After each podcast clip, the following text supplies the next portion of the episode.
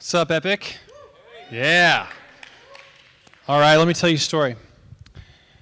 When I go home in the evenings, I love to play with my daughter. She's three. And we play this game where we like chase each other, and, and sometimes it's different things. It's like, you're a shark and I'm a lion, and we like chase each other around, and we play hide and seek, and we, we dance all the way around. And so it was a week ago. I, I've, I, I can replay this memory in slow motion. And I'm there, and it's like we're playing around, and I'm like, oh no, you're gonna get me. And she's like, I'm gonna kill you. Ah! And I just like, I'm gonna kill you? my little girl? Now, to this date, the only things that have ever come out of her mouth are the things that we taught her and told her. And this is the very first thing. And when you pick up different things that like they, they learn or, you know, manners, and she's like, oh my goodness. You know, she'll say things like that. Oh, that's cute. She gets that from us. And, and so here's the first time it's like, we didn't teach her that.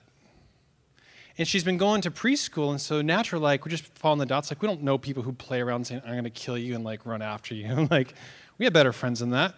But obviously, some other boy, I'm presuming, or some, some other child was playing a game, probably had no idea what they're saying. And so when she saw the look on my face, she just crumbled and just instantly just bawled. She had no idea what she was saying. And it totally hurt my heart. It's like, oh my gosh, like, sweetie, we don't say that. You, you don't know what you're saying, but it's okay. You just didn't know what you're saying.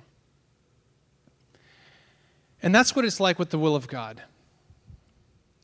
Is I've stood around and I've, I've watched close friends get cancer and say, This is God's will for my life.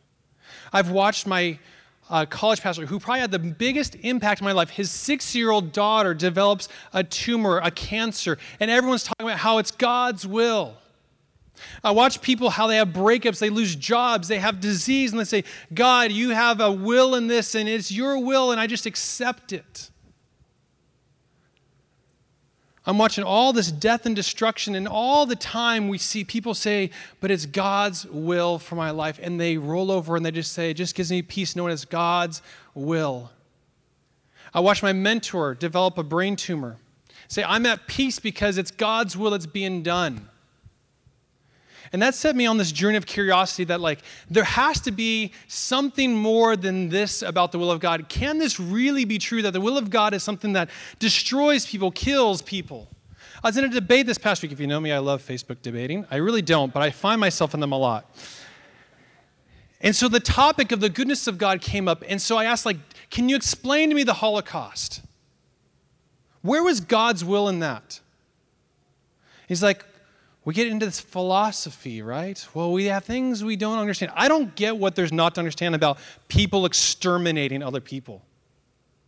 Tell me where God's will is in that. And it drove me nuts. And the goodness of God in my life was at stake. I either have to believe God is really good and I have to take all this other stuff, or I have to believe that something else is real about the will of God. And so, about two years ago, I went on this hunt for the scriptures. It was like I've sat through so many sermons, so many messages. I've sat through messages on the will of God, and there wasn't a single verse about the will of God. It's kind of weird. When we talk about the will of God, we get a lot of theory, we get a philosophy, we get a lot of proof texts, we get these different things. And so I went on this journey, and it's really difficult because depending on the translation you read, Sometimes it says will of God, and sometimes it doesn't. Sometimes it's the author's trying to infer things. But I want to go on a search for the Greek. I want to go on the search for the actual meanings, where this is said and mentioned, what's the context. And so, with that, I find that I want to share what I want to do is I, I want to like give you a verse. I actually want to give you all of them. The only way to shed light on something is actually, I want to, I want to give you a 360 degree that you actually, tonight, I'm going to go briefly as I can and clearly as I can, is I want to show you every single passage on the will of God. And this pattern emerged. It just illuminated for me when I finally spent all this time researching to find it. I, it came just like almost a light bulb on, and it was crazy. But the things I hear, the things that are like it's impossible to be outside of God's will, right? I mean, these things, almost like my little daughter, she picks up and she hears because it's always been that way. Like we say things, we don't even know what they mean, but because we heard them. And so things like, well, if it's God's plan, there's nothing you can do to be outside of it. I was in that boat. How about if it's your will, Jesus, would it succeed? I started a technology nonprofit that helped Christians. If there was not another business that God would want to succeed, I don't know what else there is. We raised, maybe raised a half a million dollars started a nonprofit that's global. It's like translated languages. And we're like, we'd come and pray, Jesus, if it is your will, let it succeed. And we thought, it's about Jesus, it's building people. How could God not be for it? And it failed. So, does God not want this amazing technology to go? I don't know, it's challenged. But we see and hear these things all oh, it's all part of God's plan. So I've just been immersed in this subject. and I've been studying it. So let me take you on a journey for this. And let me disclaim first that this is what we know from the scriptures. I'm going to answer everything according to the scriptures. I'm going to do very little talking tonight, let the scriptures do the talking. I'm just going to show you patterns and synthesize it. But what I'm not talking about tonight is because I believe that we hear the voice of God. Amen? If you're in Christ, you hear God's voice. This is not a dictation about what God says to you or how you dialogue with God. I'm not making any mention about what God says or does not say to you. So don't take my words here. I'm just saying when we look at the scriptures and we look at the explicit, known, active, documented, doctrinal will of God, what is that? That's what I want to show you tonight. Is that okay? Is that okay? All right. The very first mention of the will of God in the entire Bible is Exodus 18, and it's Moses, and it says, The people come to me to seek God's will. the very first mention of God's will is people being confused about it. How about that? Now, the very first recorded that we know in the universe of God exercising his will is Revelation 4. You created all things because your will they existed. That we know that God actually designed creation. It, he wanted it to exist. We're not by accident. And so that's pretty straightforward. but what about the will of God that applies to Christians? Can we actually know it? What does the scripture say about can we know? I, I heard all the time, well, we can't really know the will of God. That was like one of those things that scared me. We really can't know the will of God? Really? That's, that's not possible? No. It's a mystery. The will of God is a total mystery. We'll never know. God works in mysterious ways. That's not a passage in the Bible either, in case you're wondering. Can we know it? Well, Paul in Colossians 1 says, We have not ceased to pray for you and to ask that you may be filled with the knowledge of his will in all spiritual wisdom and understanding. Romans 12 says, Be transformed by the renewing of your mind so that you may prove what the will of God is. Sounds like we're actually designed to know, test, and prove it. Paul gives a warning about the will of God. He says, So then, and this is Ephesians 5, do not be foolish, but understand what the will of the Lord is. Jesus talks nonstop about that he came to do the will of God. Matthew 26 and Luke 22, yet not as I will, but as you will. John 4, my food, this is Jesus speaking, is to do the will of him who sent me and accomplish his work. John 5, I do not seek my own will, but the will of him who sent me. John 6, for I have come down from heaven not to do my own will, but the will of him who sent me. So here we have the, the story, the narrative of the will of God. It's defined, it's known. Paul's like, warn us, you better know what it is. So here's a few facts about the will of God it is mentioned 57 times in the Bible. Jesus himself mentions it 17 times. The Apostle Paul mentions it 24 times. Peter mentions it six times. John mentions it two times. And James mentions it one time. And there's different passages here and there in Hebrews who we don't really know who wrote. And there are only five, there are only five explicit things that we can claim as the active, known, and supported will of God in the scriptures. There's only five of them the cross, salvation, obedience, inheritance, and joy. The cross, salvation, obedience, inheritance, and joy. Those are the five things that all the verses of the will of God hinge on? Let's look at them. Number one, the cross. If you're wondering, what is God's will? The cross is God's will. What does the cross mean? The cross means the reconciliation, redeeming the world, fixing what happened in the Garden of Eden, reconciling people to God's own heart.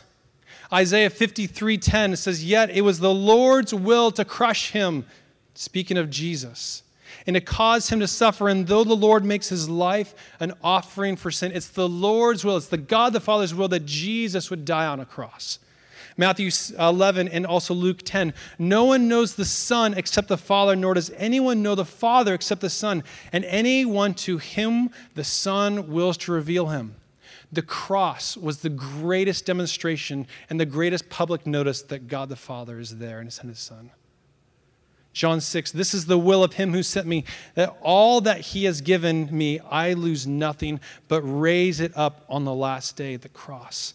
Galatians 1, Jesus, who gave himself up for our sins so that he might rescue us from this present evil age according to the will of our God and the Father. Hebrews 10, then he said, Here I am, I've come to do your will, and by that will we have been made holy through the sacrifice of the body of Jesus Christ once and for all. The cross is the explicit, known, active will of God.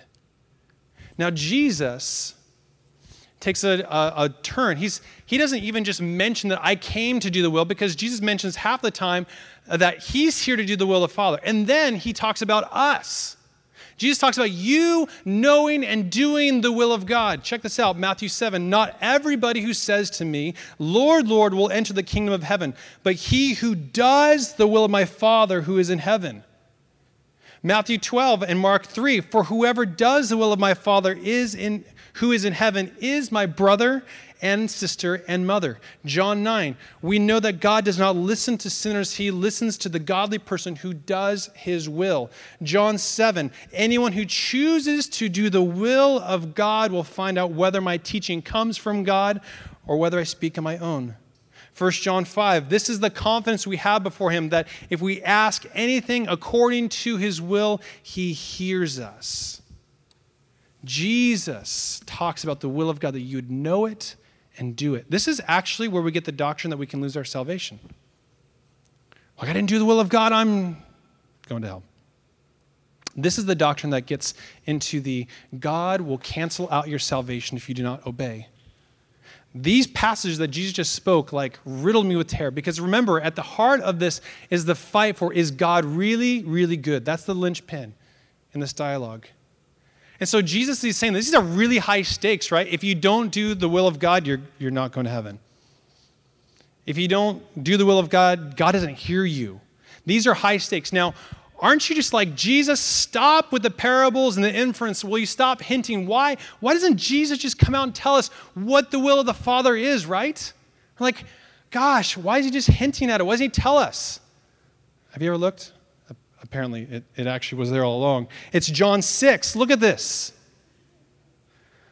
For this is the will of my Father. You can't know the, the will of God. You can't know it's a mystery. Jesus, this is the will of my Father. Now, in the Greek, it doesn't know, of course, it means that. It means that in every single translation, every language. Jesus is telling us this is the will of the Father that everyone who beholds the Son and believes in him will have eternal life. Jesus spent half his time talking that he's only there to do the will of the Father. And the second half of the time, he's talking about that if you do the will of the Father, which is salvation, you'll be saved. That's the second one salvation. The will of God is salvation. Salvation is the will of God.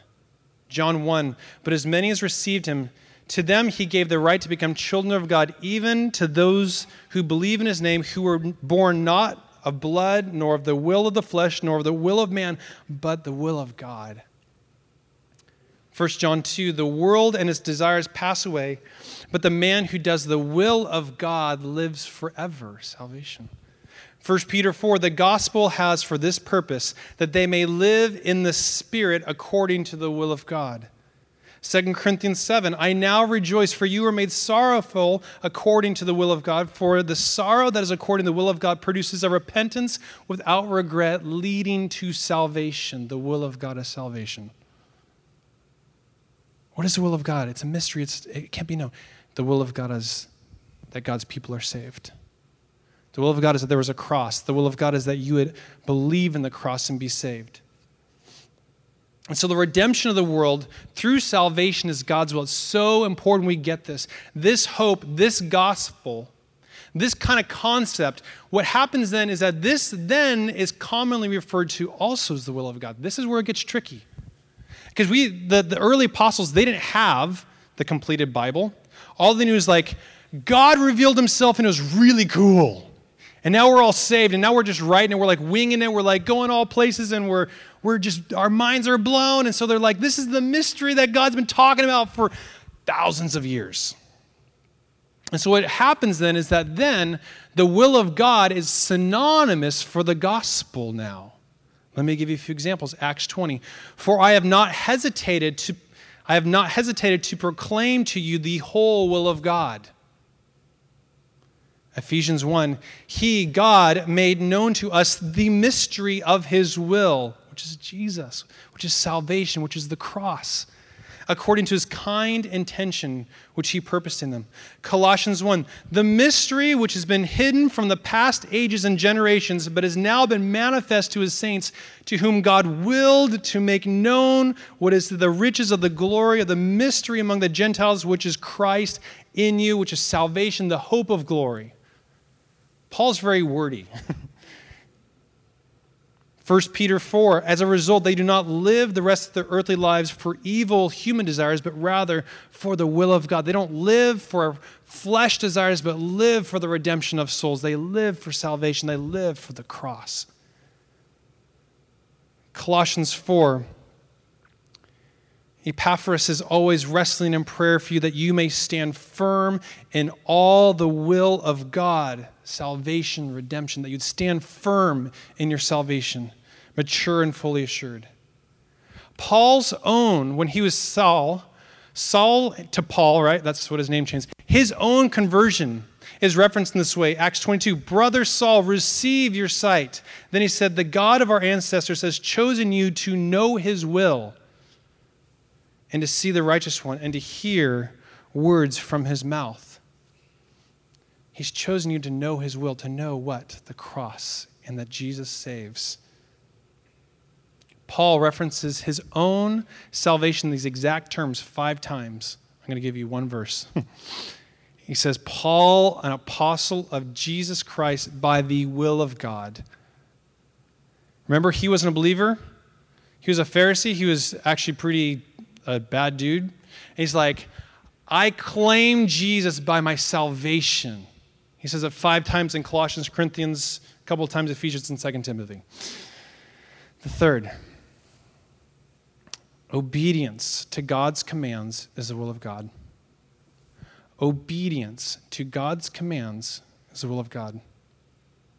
Now, Jesus consolidated them all, right? He says, All the commandments Live and die by love the Lord your God with all your heart, your soul, flesh, mind, spirit. Facebook account. And love your neighbors yourself. All the commandments. But obedience to the practical sides of what God wants us to live for and to preserve ourselves for, that is also the will of God. Look at this 1 Thessalonians 4. It is God's will. Again, I don't get people who say we don't know what God's will is. It's in here all over the place. It is God's will. Does it get any more clear than that?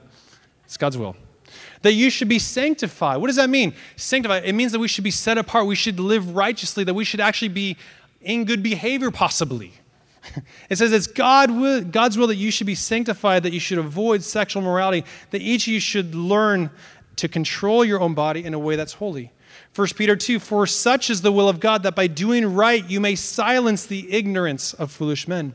Ephesians 6 Obey them not only to win their favor when their eye is on you, but as slaves of Christ, doing the will of God from your heart, which is to do right.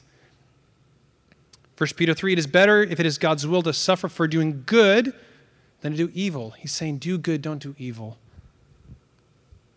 1 Peter 4 again, therefore, those who also suffer according to the will of God shall entrust their souls to a faithful Creator in doing what is right.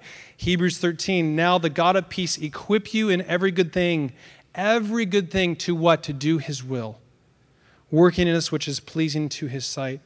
Romans 2, but if you bear the name Jew and rely upon the law and boast in God and know His will, and approve the things that are essential, then do you preach that one shall not steal? Do you steal? Then do you say that one that should not commit adultery? Do you commit adultery? He's asking, you know the will of God to do right things. And he's asking, do you do wrong things? 1 Peter 5, shepherd the flock among you according to the will of God. Peter's actually repeating the command that Jesus gave to him. Remember, uh, he said, feed my sheep, tend my sheep. And here Peter's like, the command of the Lord, feed the sheep. It's the will of God. 1 Corinthians 8, they gave themselves first of all to the Lord and then by the will of God to us also. They're being obedient to God to serve and love one another. It's God's will that you love and serve one another and serve and love God. It doesn't get any more clear than this. And so, according to your salvation, which is from the cross and from your obedience, from obeying Jesus, you are promised something that's also in God's will inheritance. You are promised rewards. How you live on this earth, it matters. Jesus says that as you live and as you obey, I store up crowns and jewels and pre- treasures in heaven. It's called the Bema Seat of Christ. And so, therefore, receiving rewards and inheritance is the will of God. That is the fourth thing. Hebrews 10 says, For you have need of endurance, so that when you have done the will of God, you may receive what was promised. Ephesians 1 Also, we've obtained an inheritance, having been predestined according to his purpose, who works all things after the counsel of his will. The cross, salvation, obedience, inheritance. Ready for the last one? Joy. Joy and thankfulness is the will of God. 1 Thessalonians 5. Rejoice always, pray without ceasing, in everything give thanks, for this is God's will for you in Christ Jesus. Does it get any more clear than that? Now, that, that concludes. If you want to know what's the explicit, stated, doctrinal will of God cross, salvation, obedience, inheritance, joy. Can't know the will of God. Can't know the will of God. Now, but what about all those verses in the Bible? It's like, who should I marry? What job should I do? What city should I live in? Should I have burritos or bacon? I don't know. What is God's will? Now, there's actually five instances in the Bible that kind of detail the will of God associated with what I call a conditional response based on the conditional will of God, which basically is like, God, if it's your will, do this conditional thing. Meaning that the outcome is dependent upon God wanting it to happen. And we, we say this all the time. I've said it my entire life God, if it's your will, do this. Every single time I pray for healing for someone, not anymore. It's like, God, if it's your will, heal this person. It's my gentle way of saying, I have no faith. I'm just confessing. You're just being silent. So, no, that was me. Like, I would say the will of God as a way to just, in the most righteous way, say, I, have no faith. Well, if it's God's will, it's going to happen. That is the most unfaithful thought you can have. Faithless thought you can have. Probably it's the better way to say that. So, there's five instances. I'm almost done here. There's five instances where that kind of language is used. It's important to know that Jesus wasn't one of them. Four of the instances were Paul, one of them was James. In all five instances, they were dealing with the same topic. Are you guys okay? You guys with me so far? So there's five instances in the Bible where the inference of if it's God's will, then this conditional, if this happens, then this happens, right? They are Acts 18, but as he left, this is Paul, he promised, I will come back if it is God's will. Then he set sail from Ephesus. Acts 21, then Paul answered, I'm ready not only to be bound, but also to die in Jerusalem for the name of the Lord Jesus. The Lord's will be done. Romans 1 9. Perhaps now, at least by the will of God, I may succeed in coming to you. Romans 15, I urge you, join me in my struggle by praying to God for me. Pray that I may be kept safe from the unbelievers, highlight, in Judea, so that I may come to you with joy by God's will. James 4, why do you even not know what will happen tomorrow? What is your life? You are a mist that appears for a little while and then vanishes. Instead, you ought to say, if it is the Lord's will, we will live and we will do this or that. What does this mean? These five instances, four by Paul, one by James. What does this mean? Let's go back 2,000 years. If you are a dictator, a ruler, you are after killing every single person who's trying to spread Christianity. The number one thing that every ruler and every territory and every government was trying to do was to squash Christianity. Now, if you're going to squash Christianity, you need to go after Paul first. He wrote 80% of the New Testament. He was the most strategic person ever in the spread of the gospel. And James is Jesus' own brother. That's some tough shoes to follow. Paul and James, these two were some of the most wanted people in all the church. Every ruler, every government wanted them dead. Every single day, they had thousands, tens of thousands of people looking to kill them. And these guys, they knew the end of their life was death. They knew it was going to end up bad. It was going to be terrible. They knew there's no way they're ever going to like happily live after, after ever after, you know, settle down with 3.5 kids, have the white picket fence. No, they, they knew this is not going to end good. And they yet still went on proclaiming, going to city after city, bringing the churches, building churches. And so, as they say, if it's God's will for me to be there, what they're really saying is, if I, by some miracle of Jesus, wake up tomorrow and I'm not dead, I'll be there. That's what they're saying. Their life was hour by hour, minute by minute. Am I going to be beheaded, executed, stoned, speared, filleted? Moment by moment, their life was in the balances. It's so key that you get this. As they use this, they're not saying, God, would you just, you know, give me a job, Possibly, They're like, I'm not going to be alive tomorrow. If I happen to, I'll start to make my way there. Is basically what they're saying. But then we take that and we forget all that context. Like, God, if it's your will, man, can she just say yes to my dates? That'd be awesome. We put it in place, and Jesus is like, oh, that's really cute. That has nothing to do with what they're saying. You know, he's he's given us grace, but we need to be enlightened to like, okay, they were using that because the other scriptures, this isn't in my notes, is Colossians 3.23 says, whatever you do, do it to all the glory of God. Whatever you do, work at it for, for God, not for men. It's not this one defined way. And so this asks the, the last question. Is everything that happens God's will? Do you guys want me to talk about this or should we be done? You guys want this? All right. I've given you all the passages of the will of God except for two. Can you believe that? You've actually just received 55 passages. I'm sorry to the PowerPoint master, Mike. I hope we can still be friends. Is everything that happens God's will? Can you go against God's plan? Does God get everything he wants or wills? We actually already know the answer to this if we were paying attention. Remember the cross, salvation, obedience, inheritance, and joy. My son broke his leg yesterday. Do you think I'm like really joyful about that? Like now I'm okay, but in that moment, like someone heard me, like I was like, "Dang it, no, that sucks." You know, like I can't believe it. You know, and so like that didn't sound like rejoicing, did it? But the will of God says, "Rejoice in all things." And now I'm like better. I'm like, okay, Lord, I'm better. How about obedience? Abstain from sexual immorality. Anybody care to get up and talk about how their dating relationships are going? I don't know about you. Whew, I better be careful here. I don't know about you, but let's just say I wouldn't want my relationships replayed. But it's the will of God that you abstain from any immorality whatsoever. And so, if we ask the question, is it impossible to go against God's will? We simply need to ask the question, have I ever been disobedient to God's word? and God's command? Have I ever had a situation where I threw myself a pity party, where I felt sorry for myself, where I got angry, where I shook my fist. All you need to do when you ask yourself, can I go against God's will, is ask, how did I do in those times? But I don't want to just rely on that. Let's actually look at some other scripture.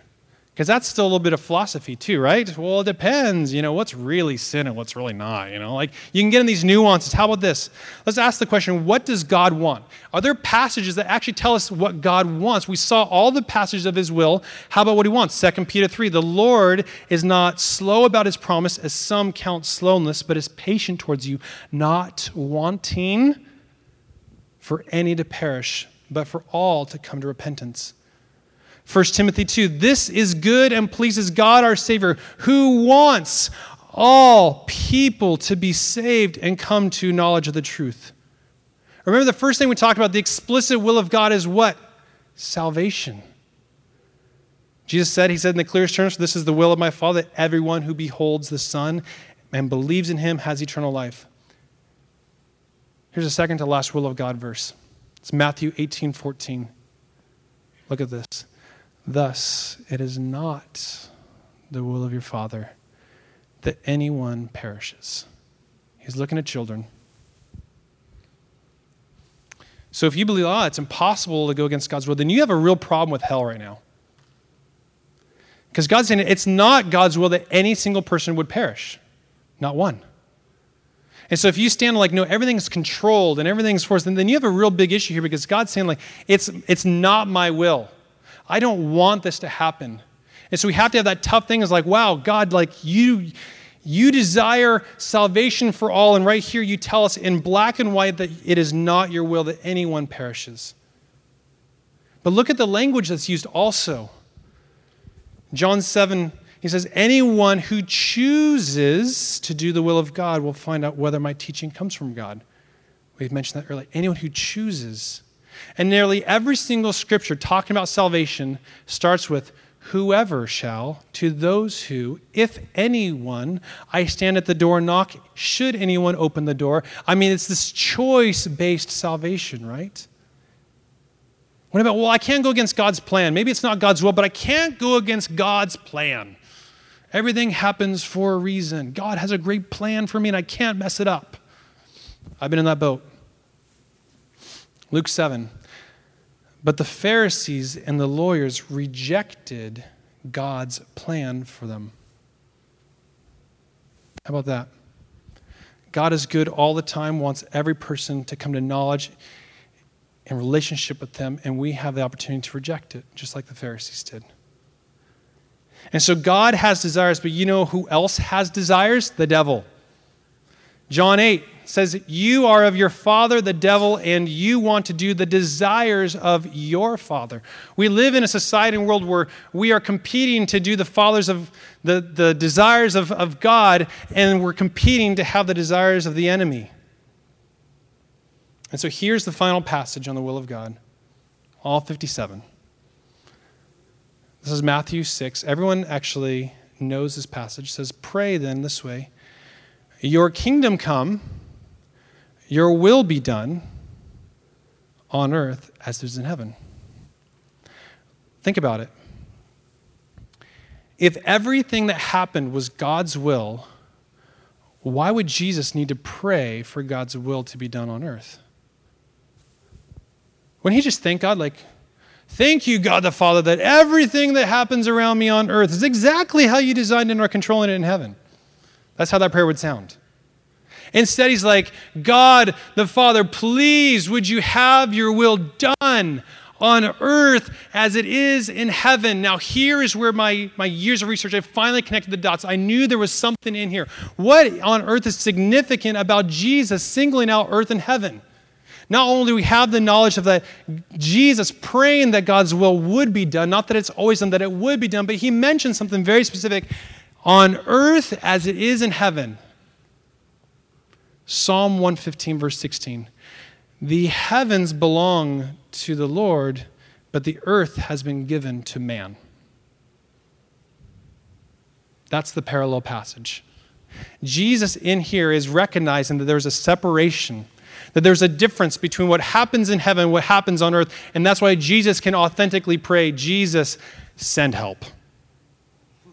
He's like, God, do something, please, here. Have your way as what you want in heaven. Would you see a way to make it happen here? And now all the language in which Jesus talks about us makes sense. I have given you the keys of the kingdom.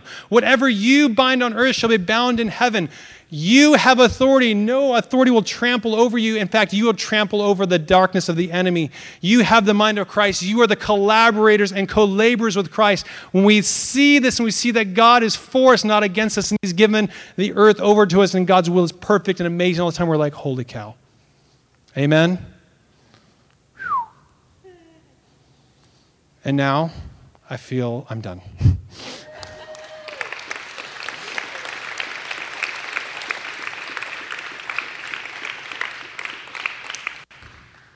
I promise never, ever, ever, ever, ever to use that much scripture in one message ever again. But here's why I went that route. Is I actually want us to have the satisfaction of not knowing in these hidden verses and hidden theology. I wanted a concise theology for us to have faith in what the will of God was the cross, salvation, obedience, inheritance, and joy and understand these things. And so if we can latch on to this, if we actually can like take that, this helps us answer all the questions and all the mysteries of the confusing challenges like, well, God, are you in control? And what are you doing? He's like, I've given you authority. I love you guys. Thanks for letting me talk to you guys tonight.